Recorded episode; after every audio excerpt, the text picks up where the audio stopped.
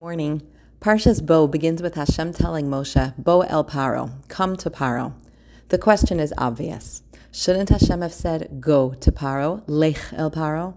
Why did Hashem say come when the mission was to send Moshe to go to Paro? One classic answer is that Hashem was telling Moshe and all future leaders of the Jewish people, You're never alone.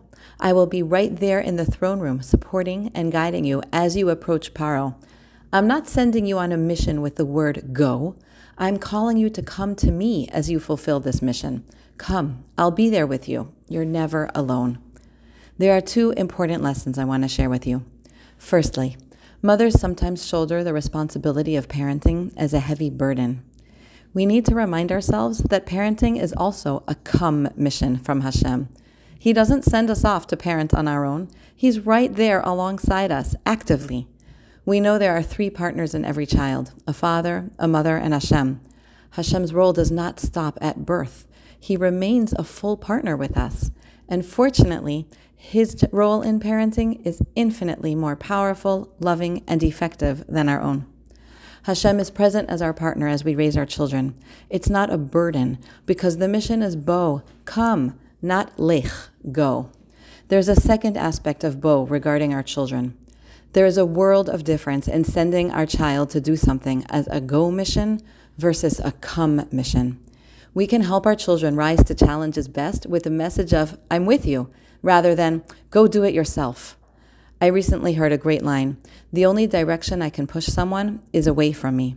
Whether we are encouraging a young child to do something small or asking an older child to stretch beyond their comfort level in a larger way, we too can learn from Hashem and give a message of Bo. I will be with you as you do this. You're not alone. Amazingly, when children feel that they can depend, they then feel safe and comfortable enough to assert their independence. The drive for independence emerges only once dependence needs are met.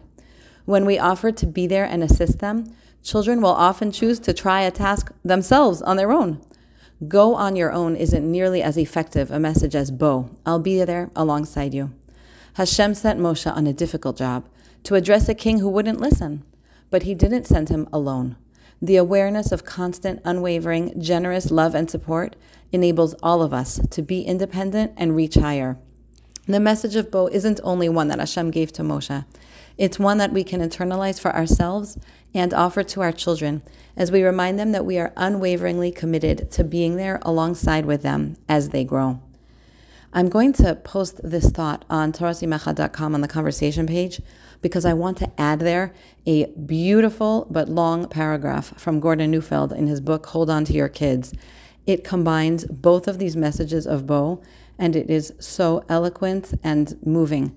I hope you're going to check it out and let me know what you think. Have a great day.